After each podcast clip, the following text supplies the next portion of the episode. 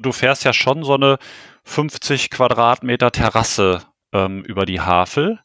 Und meine Gäste gehen da, gehen da unterschiedlich damit um. Ich habe Naturtalente und ähm, ich habe aber auch welche, bei denen es ein bisschen länger dauert. Campingglück.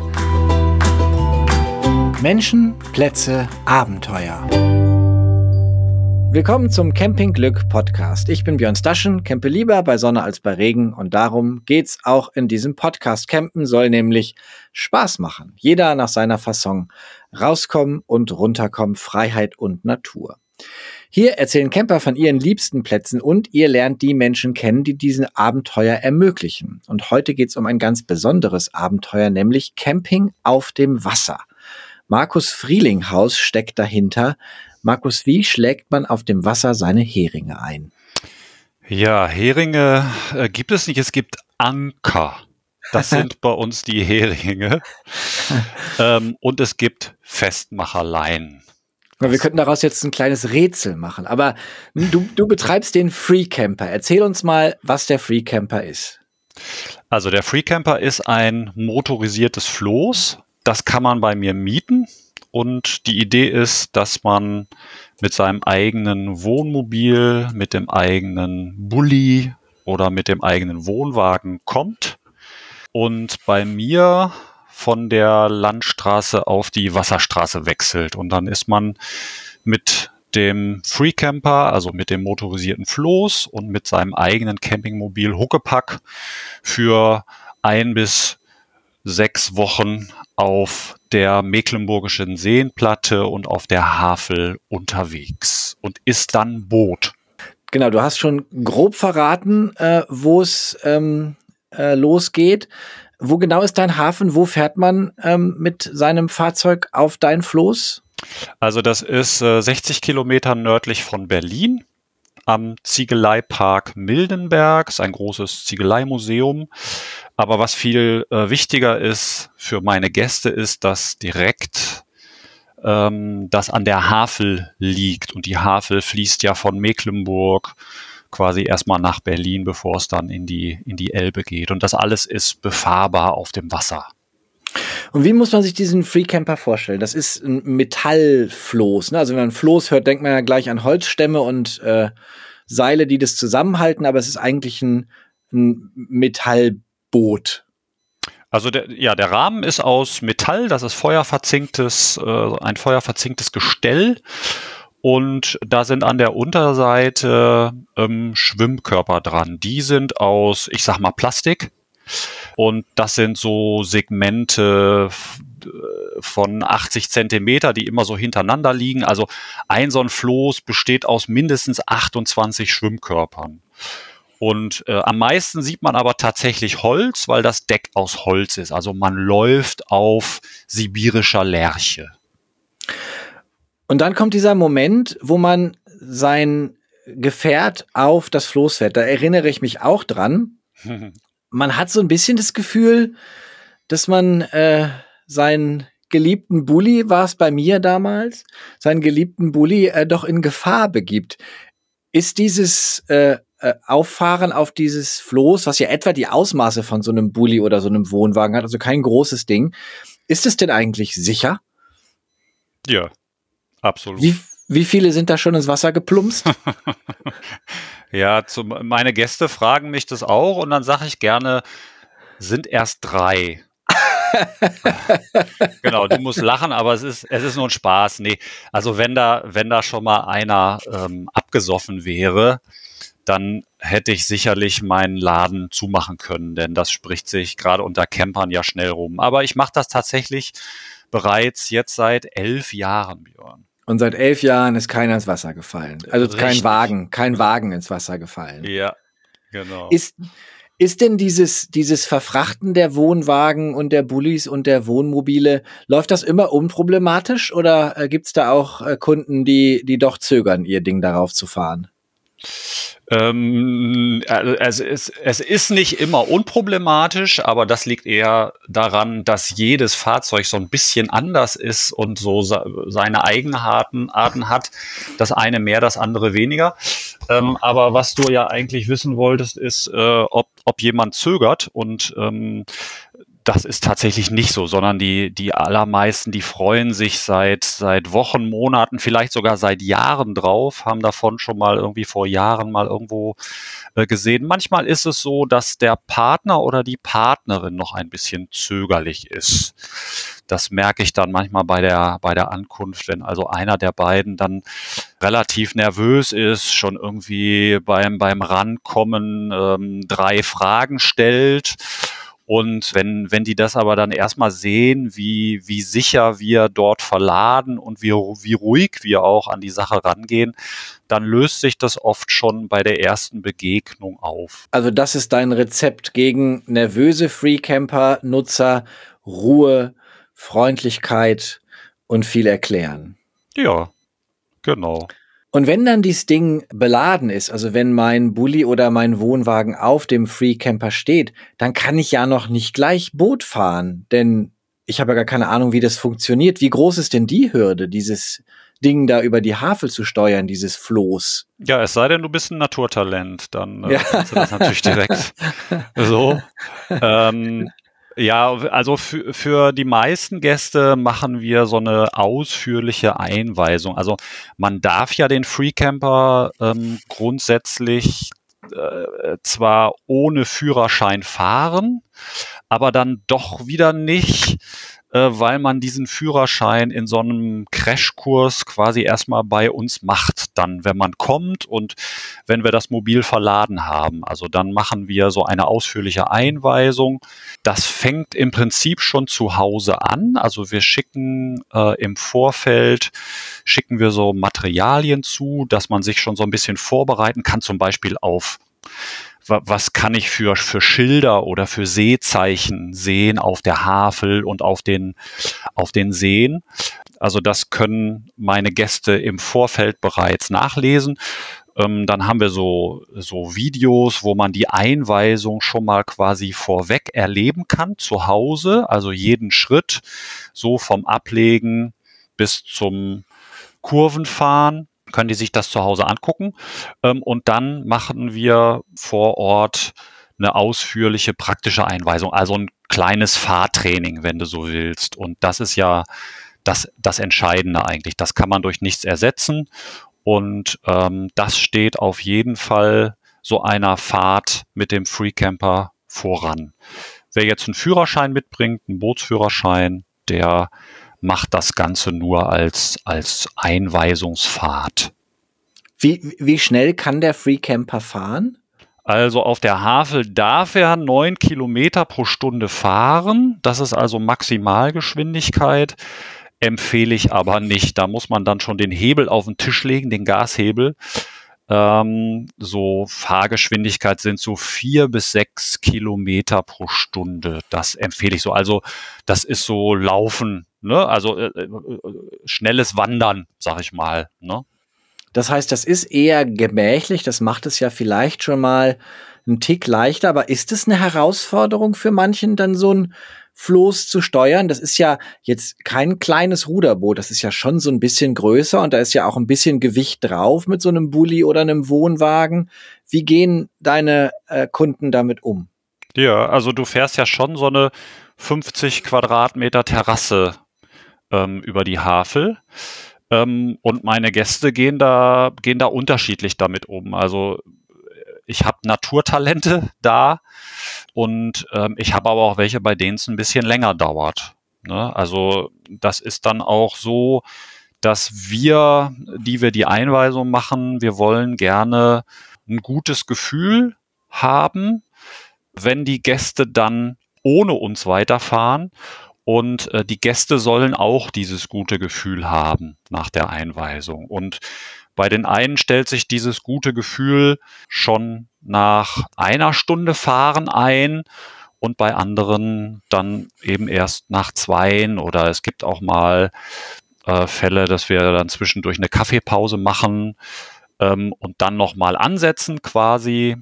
Oder, und auch das haben wir schon gemacht, dass es also mit äh, mit jemand nicht wirklich funktioniert hat, dass keiner von uns beiden ein gutes Gefühl hatte.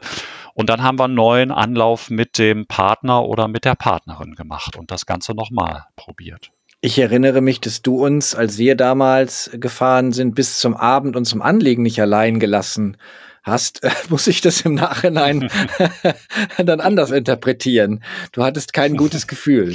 Nein, das, das lag, glaube ich, eher daran, äh, dass, dass, äh, dass ihr nur diese eine Nacht unterwegs wart und äh, die Einweisung gar nicht machen wolltet. War das so? Ich erinnere mich, ja, das kann gut sein.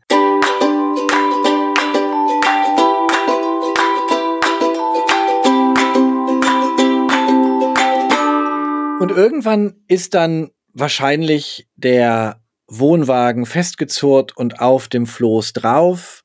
Die wichtigsten Infos sind vermittelt. Der Fahrer hat ein gutes Gefühl auf dem Ding. Und dann liegt man mitten in der Natur in diesem schönen Hafen in Mildenberg. Du hast uns auch ein Geräusch aufgenommen, das hören wir mal. Und dann macht man sich auf zu einer äh, Reise, du sagst zwischen ein und sechs Wochen. Wohin kann man denn reisen mit diesem, dieser, dieser fahrbaren Terrasse? Also das Schöne ist ja, dass wir da mitten in Europas größtem Wassergebiet liegen. Das ist vielleicht noch gar nicht so bekannt, aber es ist so. Also wir können in ganz verschiedene Richtungen fahren. Zum Beispiel fahren die allermeisten Gäste ähm, Richtung Norden über die Havel. Das ist so ein langsam fließendes Wiesenflüsschen, was so meandert ähm, Richtung Norden über die Mecklenburgische Kleinseenplatte. Also ich sag mal ein paar Orte. Das sind Lüchen, Himmelfort, Fürstenberg, Wesenberg, Neustrelitz, Rheinsberg, Miro also bis an die Müritz und darüber hinaus auch. Also die Müritz ist jetzt nicht unbedingt so das Revier, was ich empfehle.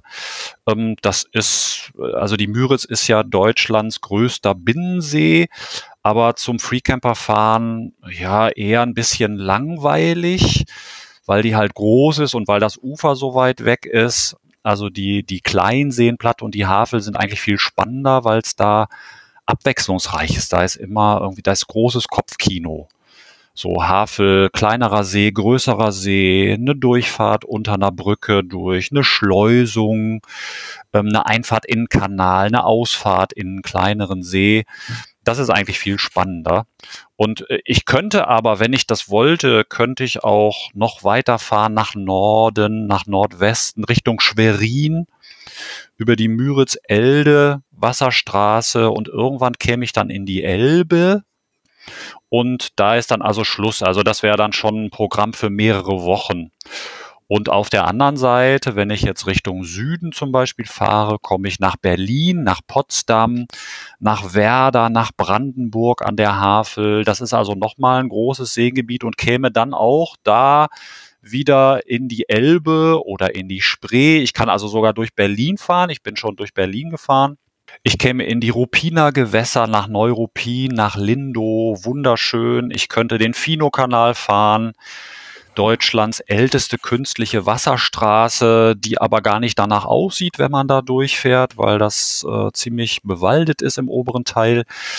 Ich könnte allerdings nur mit einem Führerschein das Schiffshebewerk in Niederfino fahren. Da fahre ich also dann mit dem Freecamper in eine Badewanne, die da 35 Meter hochgehoben wird.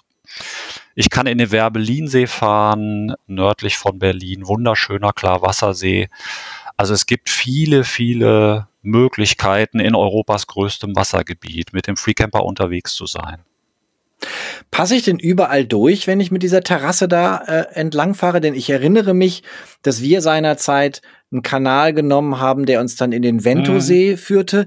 Der war schon verhältnismäßig schmal und wir mussten doch so ein bisschen darauf achten, dass wir doch schnurgerade fahren. Ja. Wie kriege ich, also, wie, wie, wie kriege ich das denn raus, wo ich fahren kann, wo ich nicht fahren kann oder auf Grundlauf oder was auch immer? Ja, also du, äh, du kriegst so eine, eine Karte mit und in der Karte, also das ist so richtig so Papierkarte, so wie früher, so analog. das mir. können die Menschen doch gar nicht mehr. Äh, ja, gut. Äh, ja, bei, bei vielen ist das noch so rudimentär vorhanden und kommt dann wieder. Okay, okay. Und da stehen, äh, da stehen ganz viele äh, Informationen einfach drin, die man auch sofort äh, erfassen kann mit einem Blick. Und da steht auch hier ja, hier nicht. Äh, nee, da steht da nicht. Also da muss man schon so ein bisschen auch nachdenken. Also, äh, okay. aber bei der Einfahrt in die Schleuse zum Beispiel, das sieht zwar erstmal äh, schmal aus, ähm, aber der Freecamper ist extra nur so breit gebaut, dass er durch alle Schleusen durchkommt.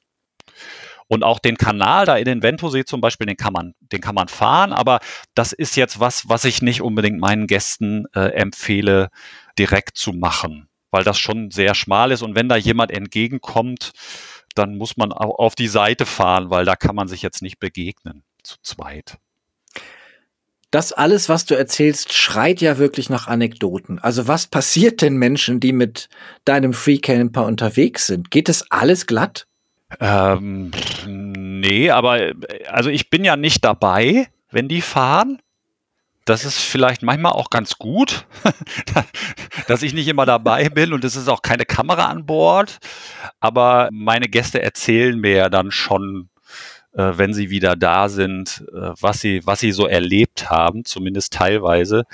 Da fällt mir ein, äh, dass irgendwie vorletztes Jahr hat ein Gast auf, die waren tatsächlich auf der Müritz, äh, südliche Müritz und haben da einen gekenterten Segler geborgen. Also da war ein älteres Ehepaar mit einer Jolle äh, gekentert und denen haben sie dann geholfen. Also die sind zu denen rangefahren und haben die Frau versorgt, die war irgendwie ziemlich durchgefroren. Also eigentlich kann man so eine Jolle kentern, aber ähm, die waren wohl damit nicht so wirklich vertraut und haben denen dann geholfen, bis dann das Rettungsboot eingetroffen ist. Na super. Ich erinnere mich, äh, als wir durch die Schleuse in den Vento-Kanal fuhren, dass wir eine kurze, einen kurzen äh, Austausch mit dem Schleusenwärter hatten, der nicht nur überzeugt davon war, dass wir mit Terrassen äh, großen Flößen äh, über seine Kanäle fahren. Kommt das gut an bei denen, die da wohnen und die diese Wasserstraßen sonst benutzen? Oder wie hat sich der Freecamper da so eingefunden in die fahrende Gemeinschaft auf Flüssen und Seen in Mecklenburg und an der Havel? Also das, das Bild bei uns auf dem Wasser ist äh, in den letzten zehn Jahren unheimlich bunt geworden. Also es gibt es gibt nicht mehr nur diese klassischen Motorjachten so mit einem Rumpf, sondern es gibt, gibt ganz viele Hausboote, auch in den unterschiedlichsten Formen. Also das ist wirklich, wirklich sehr bunt geworden. Und der Freecamper ist sicher unter den bunten ein besonders bunter Vogel. Die allermeisten finden das, finden das toll, winken den Gästen, ähm, fotografieren, also Viele Gäste kommen wieder und sagen, wenn ich jetzt irgendwie von jedem zwei Euro genommen hätte für jedes Foto, dann könnte ich jetzt den nächsten Urlaub direkt bezahlen. Viele Gäste wundern sich auch, dass immer noch so viele erstaunte Gesichter am Ufer stehen. Aber das sind dann meistens nicht die Einheimischen, sondern das sind halt Gäste. Das ist halt auch eine große, eine große Gästeregion bei uns, ne, wo viele, wo viele Leute ihren Urlaub verbringen. Also er ist, er ist doch inzwischen akzeptiert, sag ich mal. Also nicht jeder, nicht jeder Hafenmeister, zum Beispiel in Himmelpfort äh, gibt es einen Hafenmeister, der lässt den Freecamper nicht in seinen Hafen rein, weil der zu groß ist und vielleicht auch da zu viel kaputt machen kann. Aber er hat äh, einen großen Anleger, äh, seeseitig, also einen großen Steg. Man darf mit dem Freecamper außen am Steg anlegen, aber das ist auch gar nicht schlimm, im Gegenteil, nämlich da liege ich ja in der ersten Reihe. Also ich habe den Blick auf den ganzen See und muss nicht in den Hafen fahren und habe die ganzen anderen Boote vor mir. Und man muss sich das nochmal vorstellen, das ist halt auch ein seltsames Bild. Ne? Ich habe meinen liebsten Bulli, mein eher kleines Wohnmobil, diese Riesenschiffe passen ja dann irgendwann nicht mehr drauf, äh, die mit irgendwie Fernseher und Kleinwagen im Rumpf kommen. Oder ich habe meinen meinen Wohnwagen dabei, ne, den ich kenne, den ich schätze. Also ich habe mein Zuhause und das fährt plötzlich über Wasser. Ne? Das sieht auch dubios aus und ist auch ein lustiges Gefühl weil man sein, sein Straßenmobil dabei hat und eben doch auf dem Wasser unterwegs ist. Was, was ist denn für dich das Besondere eigentlich an, an dieser Möglichkeit, sein äh, Campinggefährt mit aufs Wasser zu nehmen? Ich könnte ja einfach ein Boot mieten. Ja. Also es gibt ja den Ursprung des Free Campers. Das ist ja der, der Water Camper sozusagen den die Werft mal so gebaut hat, dass sie da einen Wohnwagen mit dem Kran auf ein Floß gestellt hat und dann fest verschraubt hat, äh, feste elektrische Anschlüsse, Wasser, Abwasseranschlüsse und so gemacht hat. Und ähm, aber das war nicht, das war nicht meine Idee. Also ich bin ja, ich bin selber Camper seit, seit Kindesbeinen und ich will das dann mit meinem eigenen Wohnwagen machen. Ich will da nicht umsteigen. Ich habe den ja zu Hause beladen. Äh, ich weiß, wo alles ist. Äh, ähm, und äh, ich, ich, ich liebe meinen Camper. Und mit dem will ich das dann machen, weil das ist mein Zuhause und ich nehme mein Zuhause auch mit aufs Wasser. So, also das ist schon diese Vorstellung von, ich habe was eigenes da, ich miete was, aber ich habe das eigene immer noch dabei. Ist auch im eigenen Bett schlafen, ne? Kein Umladen. Ja. Es ist so, es bleibt das Campinggefühl, obwohl man plötzlich äh, ähm, die eigene fährt. Kaffeemaschine, ne? Also äh, klar. Genau. Das ist auch das, was mir die Gäste spiegeln. Wenn ich mich richtig erinnere, hast du ja mit der Werft oder, oder mit dem Hersteller ähm, äh, viel daran gearbeitet, dass dieser Traum in Erfüllung geht. Ne? Das war vor allem auch eine Herausforderung, dieses B- und Entladen hinzubekommen, erinnere ich mich. Da habt ihr auch länger entwickelt, ja, oder? Ja, ja. Also da war eine Ingenieurin, eine Statikerin beteiligt und wir haben da mehrere Varianten geprüft. Also das sieht jetzt alles äh, sehr, sehr sicher aus bei uns, unser, unserer, unser Mini-Fähranleger, sag ich mal. Aber ja, sowas hat vorher halt auch noch keiner gebaut. Die Herausforderung war, dafür zu sorgen, dass wenn man mit dem Campingmobil auf das Floß fährt, dass das Floß nicht ab, abtaucht. Erstmal. So bei dieser Überfahrt. Weil da kommen ja schon auf einmal auf die Seite irgendwie ein bis ein bis drei Tonnen so und äh, das wird dann also gehalten und das muss auch in der Höhe verstellbar sein, weil du kannst dir vorstellen, wenn so ein Floß unbeladen da liegt, dann taucht das nicht so tief ein, als wenn da ein viereinhalb Tonnen schweres Wohnmobil drauf ist. Also dann muss man diesen Fähranleger dann auch quasi runter Richtung Wasser bewegen, damit man dann auch ablegen kann. Wie bist du denn auf diese Idee überhaupt gekommen? Hast du den festgeschraubten Wohnwagen gesehen und dann im Kopf weiterentwickelt oder woher kam die Idee, solche Urlaubsangebote zu machen. Ja, also genau. Ich habe diesen, diesen äh, festgeschraubten Wohnwagen gesehen. Das hat mich dann mit dem Konstrukteur in Verbindung gesetzt.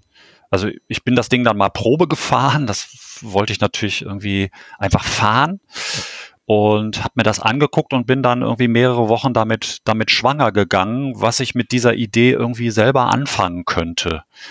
Also ich mache seit 1995 äh, Wassersport, Wassertourismus äh, in der Mecklenburgischen Seenplatte, so mit, mit Kanus und mit Segelbooten. Und das war jetzt irgendwie neu, das, da war ja jetzt ein Motor dran. Und äh, ja, ich bin dann nach diesen mehreren Wochen Überlegungen zu dem Schluss gekommen, ich möchte das gerne vermieten, aber an, an Gäste, die mit dem eigenen Wohnwagen kommen. So, und das, das war meine Idee und dann habe ich das zusammen mit dem, mit dem Konstrukteur, mit der Werft halt noch weiterentwickelt, bis das alles dann soweit war, inklusive diesem Fähranleger, ja, dass man das auch umsetzen, dass wir das auch umsetzen konnten.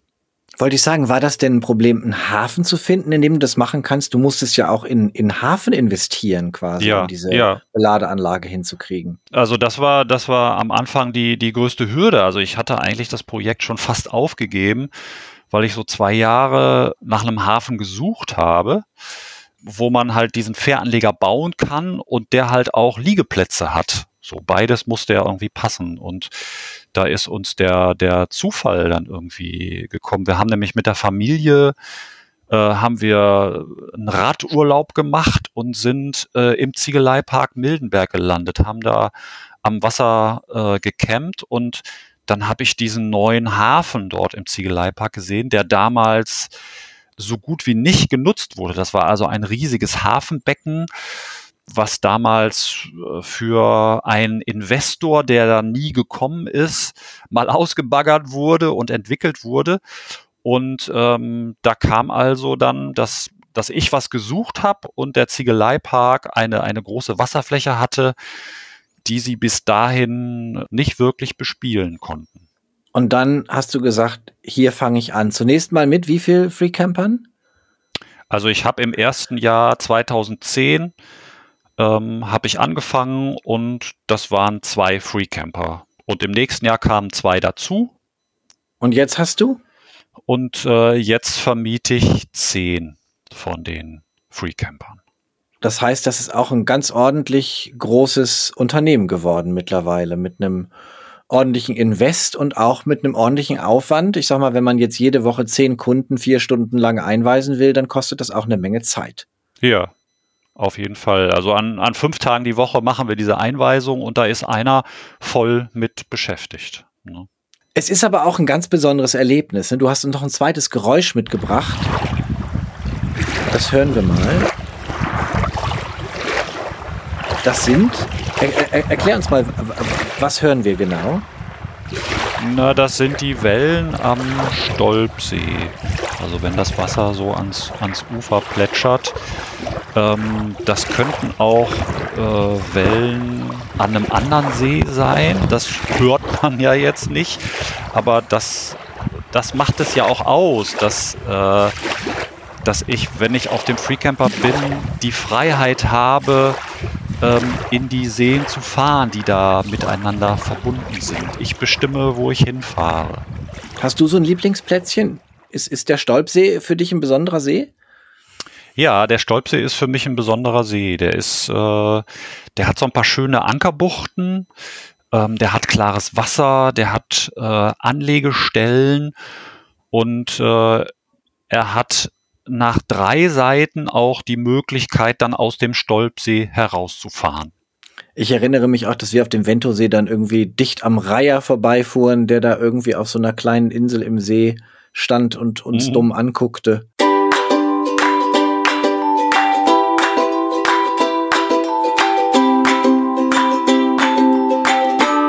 Eins müssen wir noch klären, nämlich die Frage, du sagst ein bis sechs Wochen. Ist das das Minimum oder geht auch Wochenende? Nee, es geht im Moment tatsächlich fast ausschließlich eine Woche. Also ich habe so ganz wenige Möglichkeiten, dass es weniger ist, aber die, die Woche ist es, sonst schaffen wir das einfach nicht mehr zu handeln. Also jeden einzuweisen und aufzuladen, abzuladen. Genau, deswegen diese Woche. Und was kostet der Spaß?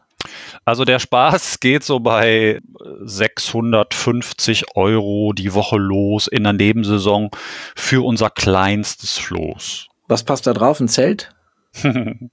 nee, das äh, haben wir tatsächlich noch nicht. Äh, da passt sogar schon der kleinste Wohnwagen drauf, bis sieben Meter. Okay, aber das wäre doch überhaupt noch mal was, oder? Dass ihr äh, ein, ein Deck habt mit, äh, mit äh, Sand in der Mitte, wo ich auch noch mein Zelt aufbauen könnte. Dann könnte ich mit meinem Zelt über die Havel schippern. Absolut. Björn, absolut. Du kannst mit einsteigen und das äh, mit mir umsetzen. Ich ja, ich, ich schaff's einfach äh, nicht alles alleine. Ich habe noch, ich habe auch noch Ideen äh, für die nächsten 20 Jahre, was ich noch alles machen könnte. Ähm, ich suche auch aktuell jemand, der so ein bisschen technikaffin ist. Das bin ich ja selber eigentlich gar nicht. Ich bin ja Diplom-Sportlehrer und äh, so eine Einweisung, die kann ich methodisch, didaktisch sehr gut strukturieren. Aber so die Technik, äh, das, das ist was, wo ich gerne Unterstützung hätte und wo ich aktuell auch jemanden suche, der der mit einsteigt und der vielleicht auch irgendwann einmal, ich bin ja auch keine 50 mehr, der vielleicht irgendwann mal den Laden dann übernimmt. Ach, gucke mal. Und welche Ideen hast du noch für die nächsten 20 Jahre?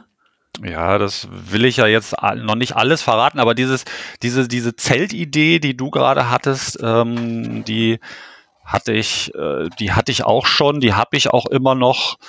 Ich kann mir auch vorstellen, irgendwo äh, einen Campingplatz auf dem Wasser zu ja, bauen, weiß ich nicht, in Anführungsstrichen. Also lauter so, ich stelle mir so auf so einem kleinen See äh, oder auf dem, auf einem Stich bei uns, äh, stelle ich mir so lauter kleine Inseln vor, wo ich dann mit meinem Zelt oder mit meinem Wohnwagen stehen bleiben kann. Und die sind aber verankert. Also ich glaube, dass es äh, auch darüber hinaus viele Leu Menschen gibt, die nicht selber fahren wollen, äh, sondern die sich halt dann nur auf diesen See legen wollen, aber trotzdem in der ersten Reihe ihre Angel da auswerfen wollen, morgens ins, ins Wasser springen wollen.